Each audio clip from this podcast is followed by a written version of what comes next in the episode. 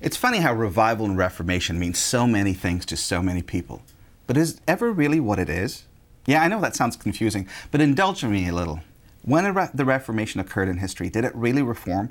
Or did it take it to a point where we all went, okay, that'll do, and then we continued without reforming the rest that needed reformation? Yeah, I know, confusing. Because if it were really a reformation, the Sabbath as the seventh day would have been rediscovered, reformed even, and the laws about eating would be infused into life, and, well, you get the picture. And revival, what exactly does that mean? Is it a throwback to when you were a kid and everything looked just peachy keen? Because you know it wasn't, you know, peachy keen. What we're seeing now was being done then. We just didn't have the internet to spread it around like we do now. So then it comes down to us, doesn't it? What is it about us humans that has us taking everything to a point where we're comfortable or familiar and not really taking it to the point where we find and discover truth? You know, that discovery, that reformation where you're set free rather than changed to the ways it used to be.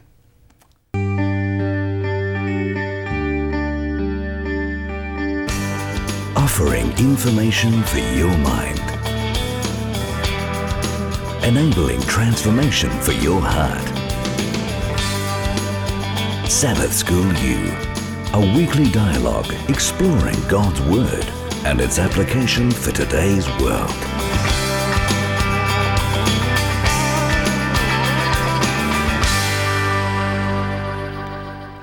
I'm Fylvia Fowler, and this is Sabbath School University. Welcome to a new study on revival and reformation. I've got two, I was going to say old, but two previous seen, previously seen hosts and one newbie who we're going to pick on. So if you could go ahead and introduce yourselves, uh, tell us what you're doing and when you're finishing, and if you're going to be here next quarter, and um, something interesting, because I didn't think of a question beforehand. I'm Andrew Campbell. Um, I'm studying in the seminary Master Divinity program. I'm finishing in August, and uh, I think I'll, I'll be around for for next show for for when we film it. Something interesting. Um, I don't know. I've been just reading so much recently that, that I mean, it, it's all. It's interesting that he's reading now. This is good. So academic. well done. Well, hey, my name's Sarah May Cologne. And wait, what was the question? Oh, I'm done in August as well. Yay! And this probably will be my last season. Is that how you say it? Quarter. Series. Quarter. Series. Se- series Whatever. This is probably the last time that you're involved. that I'm involved. Um, and something interesting. It's really not that interesting because it actually happens quite a lot. But this morning when I was getting ready to go, I was playing with my chinchillas and I got distracted and I was holding one and the other one hopped out of the cage. And so it took me like 20 minutes to round them both up. And they were like hopping over each other and over me, and it was just an adventure. And it was quite embarrassing. She's so. got chinchillas. and you, I'm Andrew Tompkins, and I'm already finished. So, Ah, sorry. always trying to beat Um, us. and I this will be my first and last series. welcome to helping us. He, well, he's here because I could optimism. decided to jump, jump. Yeah. But yes, but it- we're glad, grateful that you're here. Would you be willing to read scripture and pray for us, please? Sure. The scripture says, Behold, I stand at the door and knock. If anyone hears my voice and opens the door, I will come into him and dine with him, and he with me. Let's pray. Dear Heavenly Father, we're excited to read the Bible, to learn more about you, to uh, see how this is relevant to our present lives, most importantly, and we ask that you bless our time together. In Jesus' name we pray. Amen. Amen. I thought you were going to pray in Telugu. Sorry, maybe next time. See? Some people said they could pray in Russian. It took them a long time to do that. We won't be naming Sarah here. Okay, the series is on revival and reformation, and the three of you are going to host various shows through the next 13 studies. Um, when you think of revival and reformation, what really, what do you think of? Oh man. I think of so many different things. I think we make it kind of old school in a sense. Like sometimes I just think of like a tent and like revival series and like how it used to be traditionally. But then I think about what I would think automatically is as more just energy and like becoming passionate about something and refocusing one's life. Um, I, I look at my Facebook page and I see people who, who call themselves a certain, put a label on it. The, you know, Seventh day Adventists, let's take that for example. But the idea of keeping the Sabbath holy varies. And they always take it to a point where, okay, that feels religious enough, and so we're going to go ahead and do the rest of the stuff. Or they get so restricted and so constrictive that um, they mess up the definition of what it really means to change Yep. or understand it. I think it, you- you're, you're really onto something. It, it's part of human nature that we want kind of a zone where we can be in and not have to, you know, leave it. Um, you, you think of, you know, Martin Luther eh, starting, you know, th- the beginning of the Reformation. It was supposed to be a reformation of the church, but it ended up being a splintering, you know, because uh, it was supposed to change the church, but people just don't want change even when you can see it in scripture, it's like you know, well, we've been doing this thing for, for who who, who knows how long, and you know. But that's just, you true know, of any sort of reformation, right? It splinters things up. You have like the ultra ultra one and the ultra the other. Thing one and thing two, but ultra one and ultra two, yeah. And in, in between is this very um, complacent middle that really doesn't get involved and lets things go. That that Laodicean. Yeah. But I just think that it's how you present the change because for me, my whole life has been changing constantly without much of my control in it at all. You know, I've been moving my whole life. I've been a missionary kid and a pastor's kid. Like, there is no like stability in that. And that's true. You know, she has been a missionary kid and a pastor kid. She's not just saying it for TV. Yeah, yeah, no, it's true. This is my life. And so I never knew what was happening, you know, the next year or like and I found a beauty in that whereas I guess it depends on how it's presented and also what your temperament is because my mm. brother didn't so much like all that movement and change. Like he wants the stability. So I think part of it has to do with how we present it and part of it has to do with how we naturally are. But as a church group, as a um, as, as Christians, w- there's a tendency to pick the things you want that you're comfortable with, rather than going further to see what it's all about. And that's what probably one, one of the reasons why we have over 400 denominations.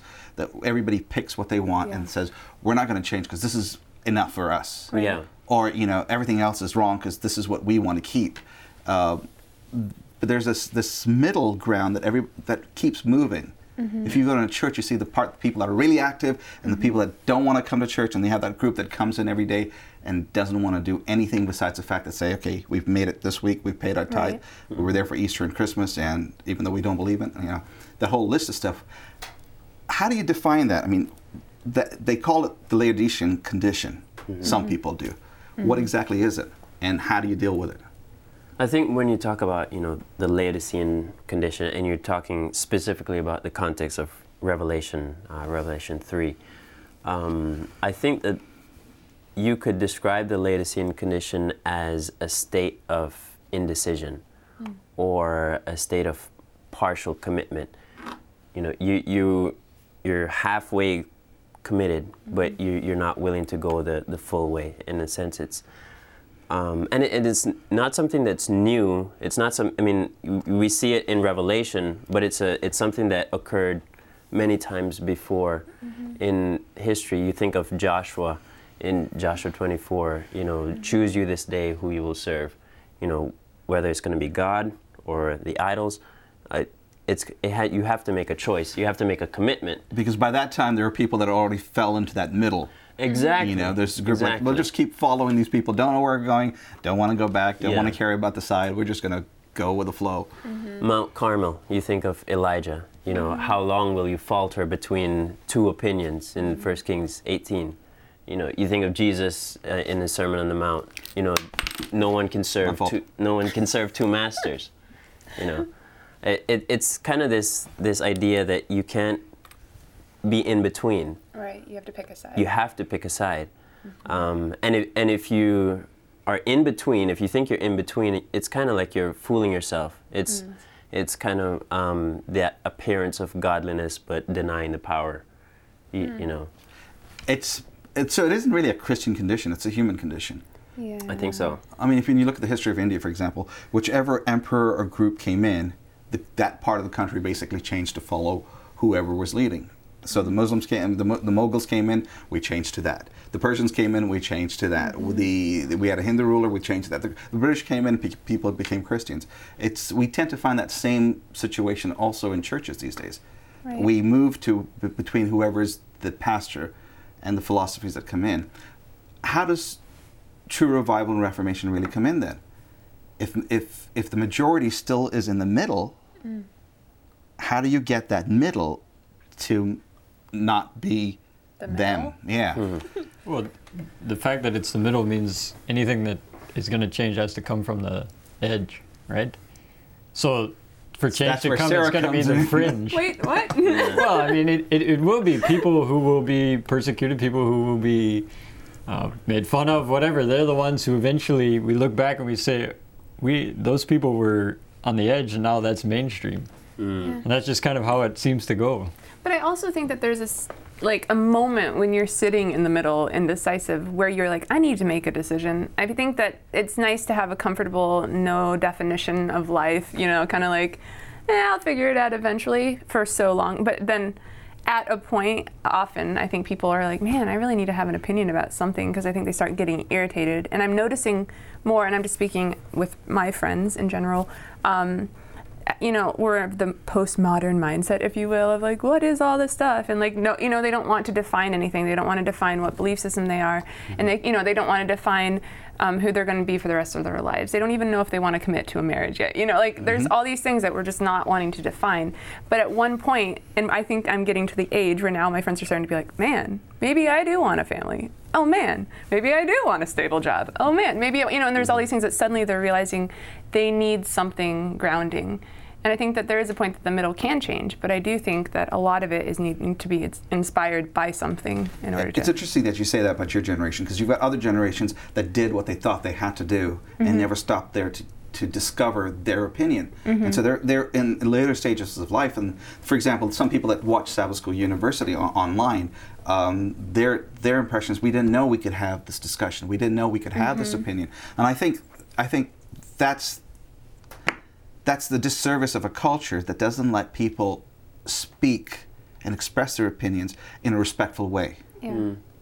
I think that's one of the reasons why God gave the Ten Commandments. Mm-hmm. It wasn't, a, you know, here we're going to knock you with a stone and stay here because this is what you have to do. But the, the boundaries of, of civil discourse Mm-hmm. and, and existence, you have to have boundaries. We all have to. I mean, whether it's the Garden of Eden, whether it's the Ten Commandments, or it's society itself, there are boundaries, and you just can't call out a, uh, a constitutional right and say we're not going to do it. We're going to do it. Right. It's there is a set of boundaries for behavior. Um, how do you, how does that how do you take that into the idea of of the middle when their boundary is lukewarm I think it, I think you always have to bring everything back to Jesus, because when when you are faced with the cross, when you're faced with you know the reality of the gospel, um, you you have to react to it. That you, you cannot have a, just a non-reaction, and and so I think for people that are in a state of indecision, you have to bring them back to the gospel, bring them back to Jesus, because when you're faced w- with, with Jesus, you either can move toward Him or you, you turn away. Um, but anytime, anytime there's there's kind of like apathy or indecision, you have to come back to, to the gospel. uh, Jeff Moore in the Distance has, has a song that I quoted we quoted several sh- programs ago called Evolution says it's a mm-hmm. it's a redefining of the heart. Mm-hmm. It's a movement mo- a, a continuous redefining that you your Christian journey is not stagnant. You don't meet Jesus and say all right I'm going to stand still. Yeah. there's a mm-hmm. constant movement and energy that ex- that's expended that causes you to continue to move forward. Um, when we use the term Laodicean, we mean a lukewarm church, Right. but it's also used in, in terms of was it justice? So what exactly does that mean, and how does it fit? Does it define? Okay, let's put it this way: we say we're the Laodicean church. So if we are, if we're called the Laodicean church, do we say, do we have a defeatist uh, uh, attitude and go, well, this is how we are, this is where we're going to be, so let's not just move forward, let's not, you know, evolve in our Christian gro- growth, let's just stand still because this is what they said we are anyhow. Hmm. Or do we get going? Well, I mean, the, even in the Bible, when it talks about Laodicea, it doesn't end with a lukewarm kind of stuff. I mean, it says Jesus basically says, "Here I am. I stand at the door and knock. If anyone hears my voice, opens the door, I will come in and eat with that person." So it goes back to kind of what you're saying, but hmm.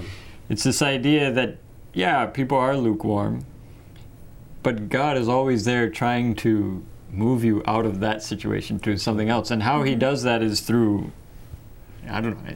There's so many ways He can try to do that, but He's constantly there trying to build the relationship.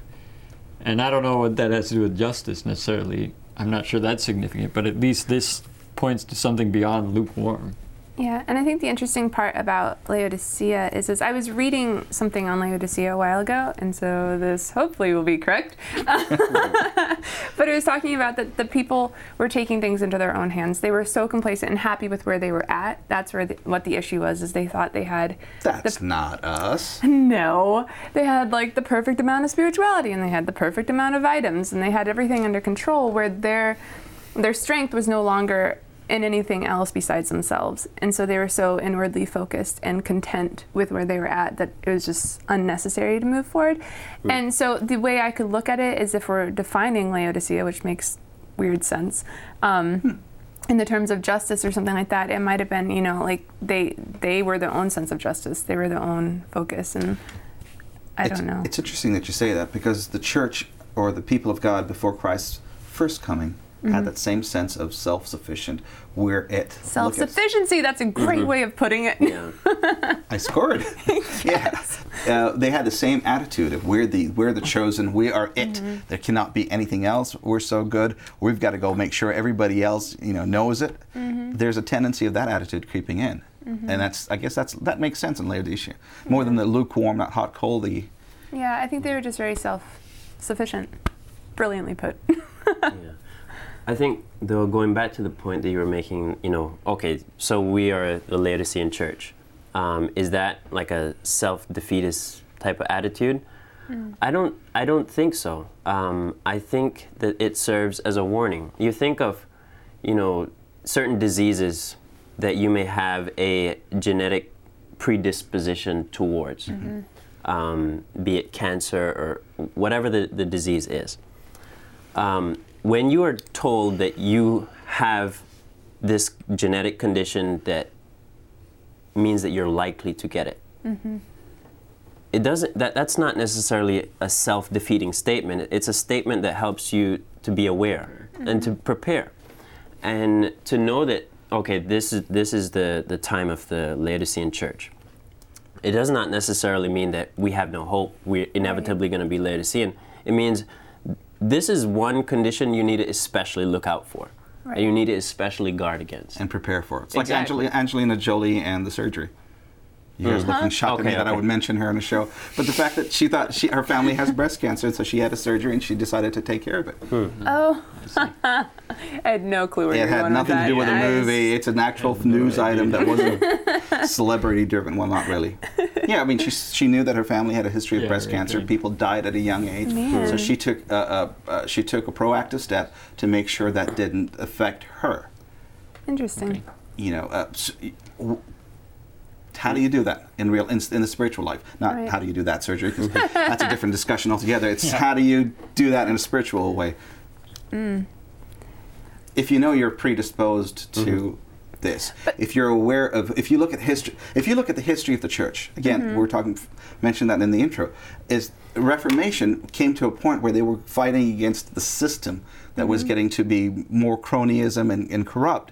But it didn't go to a point where they discovered, rediscovered the Sabbath truth. It didn't go back mm-hmm. where they disco- rediscovered the laws of, of clean meats. It just went to a point where they said, "This is what we want, and where else go back." Right, but I think it becomes a pendulum because I know that one generation may believe that we need to like be on our toes and in the forefront and going and moving forward, you know, like constantly. And then the next one's like, wait, we haven't thought about any of this and we don't actually know why we're doing anything. And so now what? And then the one behind it's like, you never made a decision, you know, so we're going to go again full forward, you know, because we need to have an opinion. And so it's constantly mm. like going like this if we have this. I think it's good to have proactive like steps to an extent, but I think that sometimes we go forward without researching it and thinking it through and like, yeah, processing it in a healthy manner, which is, I think, what happens from generation to generation. I don't know if that made any sense. kind of got thrown off by that. No, Angela I, and. I, I think yeah, she does has an effect on a lot of people. I think you have a point. Um, you know, when when you think about church history, in, in particular since since the Reformation, um, you, you like you pointed out, you have these uh, movements. You know, they they maybe break off, they form their own church, and then then that church begins to build on their own traditions, and then you have some people that kind of break off from that, and the thing that I notice is that you find that pe- people are wanting to affirm maybe the, the traditions that have been passed down to them because they agree with that. Because it's traditions, it's familiarity. Yeah, it, the Comfort familiar, zone. Yeah. and and and also because they can see the truth in it, in in, in what what they have discovered so far, um, and yet you have some people that are willing to you know make changes and and and reform their their lives, their churches, but yet sometimes that reform is messy. Right. Um, and sometimes you, you have people who are coming up with new ideas, and the, you can see that okay, some of these new ideas don't work out. Some of these new ideas go down, you know. Paths you don't want to go yeah, down. and so that kind of creates a sense of fear. Like I don't want to, I don't want that to happen to me. Right. You know. Um, so I'm just gonna stick with what has been handed down to me, because I know that that's safe, and and I, I'm not gonna go any further, because of that fear of going down the wrong Oh, path. the Andrews are about Yeah. to Andrews battle. University people. Andrew, go ahead. Oh, I I'm going to agree with it. No battling. Oh, you're No, I'm just thinking, as I think about all this, and I think about revivals that have happened in history, when you mm-hmm. think of like Methodist revival and all these things, they were never planned. I mean, it's not like here we're actually planning revival and reformation. Is that possible? I don't think it's possible to plan revival in that You sense. carry the one over and no. Yeah, exactly. could be so these thi- it was just people had a need. They they recognized spiritually that the the community and so forth was lacking something, and so they mm-hmm. started praying together in small groups, and that grew into Bible study, and then you have a denomination that came out of that that mm-hmm. now is not that way anymore. Y- mm-hmm. See, that's that's an interesting point. The fact that they all came together. Mm. And and when you look back at Pentecost, they all came together in it says in one accord. I mean, they Yeah. came together for a purpose. It's it's easy to talk about revival and reformation, but if we're all not willing to come together Yeah. in one accord, with rather than you know preserving our own ministries and our own you know funding or whatever else, then you don't really have revival and reformation. All you have is a g- bunch of people that come in for a photo op and then go back to their sites, and you hear the mm-hmm. bell ring and everybody's back to the you know. It's quick left to the. and I think this example of Pentecost is interesting because it's not like they gathered around and said, "Well, we haven't done any big meetings lately. We haven't done." no, they were all just grieving and, and not sure what the future held. And then Jesus mm-hmm. comes, and then he goes to heaven, and what's going on? We have no, nothing to do but turn to each other and get together and pray about this. That's how revival happens when there's a mm-hmm. huge need like that. and almost an uncertainty of a future. Exactly. Mm-hmm. Rather than saying we're all going to be saved, it's like, what do we do now? Let's come mm-hmm. together. Yeah. Right, and I feel like it's been kind of like, and it sounds so weird, but a time of peace in the sense where like we've all gotten kind of like there's not tons of forward motion this way or tons of like anything. Yeah, it's just kind of like we're all kind of like, uh, what's going on? Like, like your, your, your definition of Laodicea. Right, Yeah. exactly. And so I think it's kind of the perfect time, if you will, to have those moments where we're Yeah, like, could be. man, something needs to happen now. Like, yeah. you know, we see a need because I know a lot of my friends are like, I want to be part of something. I want to be doing something. But I haven't made a decision because I don't know what, you know, I don't agree with this or this. So now they're going to start paving their own.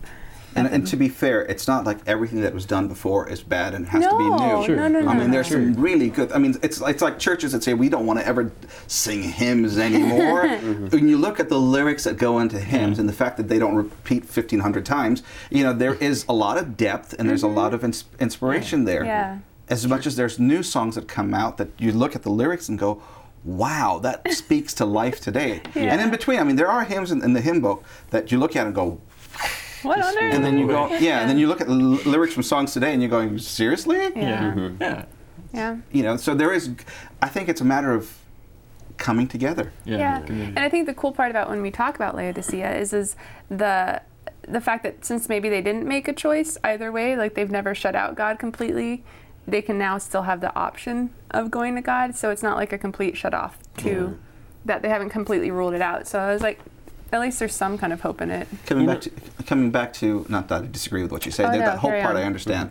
The uh, coming back to what you mentioned earlier on about Elijah and Mount Carmel. Mm-hmm. mm-hmm. The fact that even a prophet of God was so discouraged and disappointed and thought he was the only one in the entire Yeah. kingdom, Yeah. and he was mm-hmm. moaning and you know groaning that there's no one else but me. And God mm-hmm. says, "Hey, look, there are a whole lot of other people. 7,000, yeah. It's not your concern to know who else mm. follows me. It's what you are doing for me."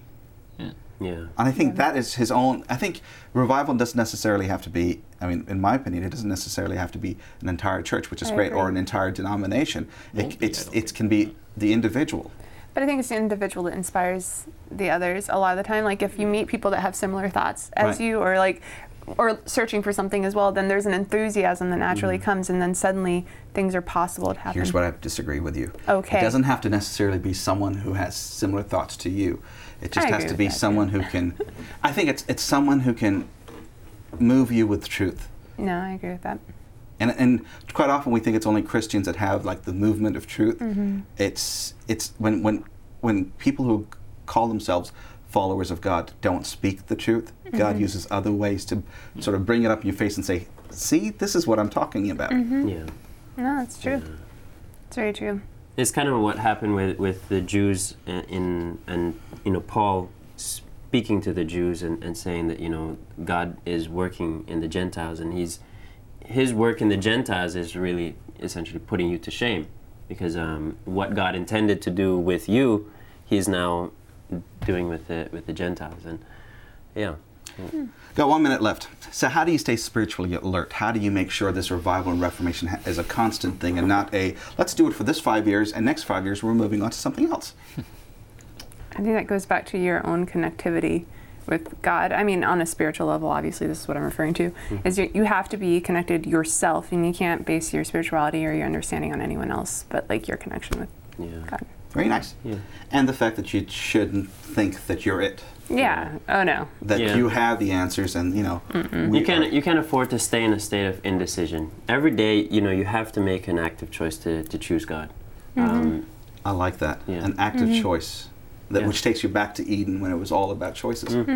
Andrew, thank you for joining these two. Um, I'm hoping you're going to enjoy this quarter, have fun with it. These two, thank you very much for being here again. Your last series, Sarah, but hopefully you will have fun as usual.